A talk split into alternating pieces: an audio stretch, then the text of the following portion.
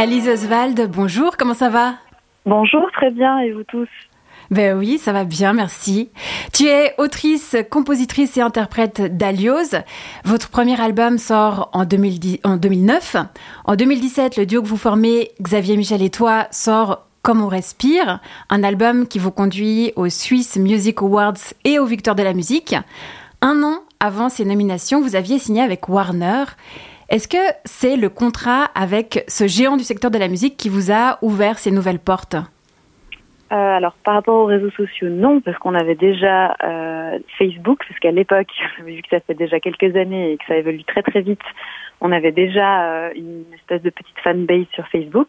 Par contre, c'est sûr que le label très vite nous a un petit peu euh, branché sur les autres réseaux en disant bah vous voyez Instagram c'est tout nouveau mais ça va être le prochain réseau et en effet aujourd'hui Instagram est bien plus puissant que Facebook, même si Instagram est déjà en train de perdre un peu de vitesse parce qu'il y a TikTok et tous les autres.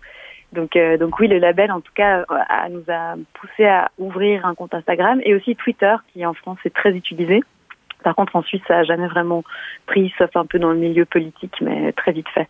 Bon, là, avec son rachat, ça va peut-être changer ou pas? Alors ça, ça change tout le temps, de toute façon, donc euh, c'est un peu difficile à suivre. Des fois, je me dis, euh, ça doit être mieux d'avoir 18 ans dans ce monde pour suivre tout ça. bah oui, en préparant cette interview, tu m'as parlé justement de ton rapport avec euh, les réseaux sociaux qui pouvaient passer euh, d'amour à, à, la haine. Euh, Est-ce que tu peux développer? Oui, bah, j'apprécie le fait d'avoir un contact, même s'il est numérique, avec un public assez direct. Hein, C'est-à-dire que n'importe quelle personne qui nous suit peut commenter, réagir, nous demander des choses. Euh, et ça, je trouve que c'est assez chouette. À l'époque, c'était des courriers, tout ça qui était aussi beau. Hein, ça nous manque un peu. Moi, je suis très nostalgique euh, de la matière, donc forcément, j'aurais aimé connaître cette période-là. Euh, donc euh, voilà, le côté direct, je trouve ça chouette. Après, ce qui m'embête beaucoup, c'est à quel point c'est chronophage, à quel point c'est manipulé, à quel point c'est orienté, le poids que ça prend. Dans ton introduction, tu disais que voilà, certains, je sais pas, peut-être certaines salles choisissent les artistes en fonction de leur nombre de followers et pas forcément en fonction de la qualité de la musique. Donc euh, tout ça, ça me, pose un peu un problème. Et justement, à, ce propos, il y a certains labels qui engagent des community managers euh, pour s'occuper des profils de leurs artistes. Est-ce que déléguer cette partie du travail de lien avec votre public euh, pourrait vous intéresser? Alors, euh, d'un point de vue pratique, complètement, parce qu'on gagnerait un temps fou, vu que c'est ça prend un, temps de dingue pour faire euh, du contenu. Après, je pense que par rapport à notre musique, euh, quand même, la clé du projet Alios, c'est le côté très direct, plutôt naturel, proche des gens et tout ça. Ça serait bien étrange d'avoir quelqu'un d'autre qui ferait du contenu. Donc moi, j'aime bien ce côté direct quand même. Et d'ailleurs, je m'applique toujours à répondre à tout le monde, à essayer de de, bien interagir, mais de pas me faire complètement avaler par l'immédiateté de ces réseaux. À, l'apparition des lives Insta, des vidéos donc euh, qui ont lieu en direct sur Instagram, vous en aviez fait plusieurs. Euh, quel impact ont-ils eu sur votre rapport avec votre communauté?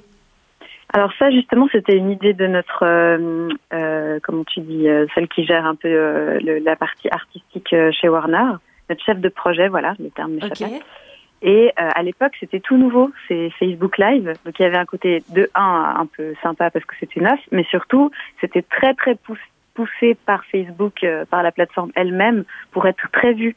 Donc on atteignait très vite énormément de gens, euh, ce qui n'est plus le cas aujourd'hui, puisque le but c'est que on devienne un peu accro à ces modes de communication. Puis quand ça marche bien, bah, le but c'est de sponsoriser. Donc les, les algorithmes changent pour nous pousser à payer.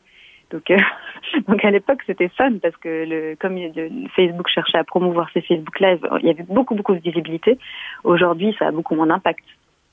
Et, euh, et, malgré ce, malgré euh, votre nombre quand même assez élevé d'abonnés, quoi.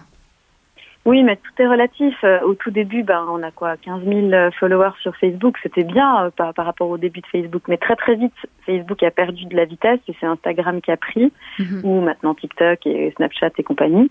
Et du coup, c'est ça qui est aussi frustrant. C'est que tu montes une communauté qui a un petit poids à un moment donné sur un des réseaux, puis pouf, tout le monde bascule dans un autre réseau et il faut tout recommencer. Et ça, vraiment, moi, j'avais pas l'énergie, pas le temps.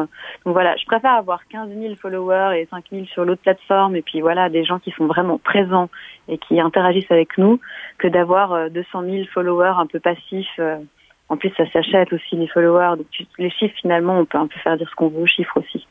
Concernant la création, est-ce qu'il vous a été demandé par votre label de fabriquer des titres plus commerciaux ou d'apporter des modifications euh, qui vont dans ce sens à des chansons existantes? Alors moi j'aime bien remettre en question cette idée un peu reçue euh, du méchant label qui va transformer l'artiste qui était si pur avant de signer parce que en fait finalement les labels, ils font quoi? Ils suivent les tendances. Et les tendances, elles sont données par qui? Elles sont données par le public. Et c'est nous, le public, ou pire, les consommateurs de musique, qui donnons les tendances. Donc si nous, on consomme la musique avec, euh, on va dire, qu'est-ce qu'on va dire, avec euh, peu de d'implication, un peu passivement, on écoute des playlists on sait même pas quel artiste on écoute, mais tout se ressemble parce que les algorithmes nous suggèrent que de la musique qui se ressemble, et puis ça nous va, et puis on va pas voir les artistes en concert parce qu'on sait même pas qui ils sont puisqu'on écoute des playlists de façon passive. Donc voilà, c'est tout ça qui mène à une industrialisation de la musique qui se transforme et qui fait que les radios doivent être hyper efficaces, qu'elles se rendent compte que moins les choses sont connues, moins le public adhère, donc ils font que de passer de la marque. Donc euh, tout ça, c'est de la faute du public, j'ai envie de dire, et je, je m'inclus complètement dedans. Donc euh, les labels, ils sont tributaires de comment la musique est consommée par le public. Alors, pour parler de changement, vous avez euh, proposé un, nouveau clip avec votre dernier single euh, Oui, oui, oui. Euh, le clip a un visuel vraiment très tranché, un peu barré, avec un esprit très second degré. Ça change un petit peu de, ce que vous faites jusqu'à maintenant? Alors bon, ça c'est peut-être un peu le reflet justement de ce nouvel album. Ce nouvel album, on a décidé de l'autoproduire. On n'est plus avec Warner. Euh, ça ne veut pas dire qu'on n'aurait pas pu faire ce clip du temps de Warner. Ça veut juste dire que on, a une espèce de reprise de totale liberté parce qu'on n'est plus que deux à décider de tout ce qu'on fait. Euh, donc on y va quoi, on fonce et dès qu'on a envie de faire un truc, on le, on le fait à 12 000% Et ça faisait longtemps qu'on voulait travailler avec Das Playground qui font des clips incroyables, qui sont basés à Neuchâtel. Et, euh, et là, ben, ben, on a foncé, et on s'est amusé, et, la chanson est 2, 3, 4e degré, donc ça avait complètement du sens de montrer ce côté aussi d'Alios qui est un peu plus funky et qui se prend pas au sérieux.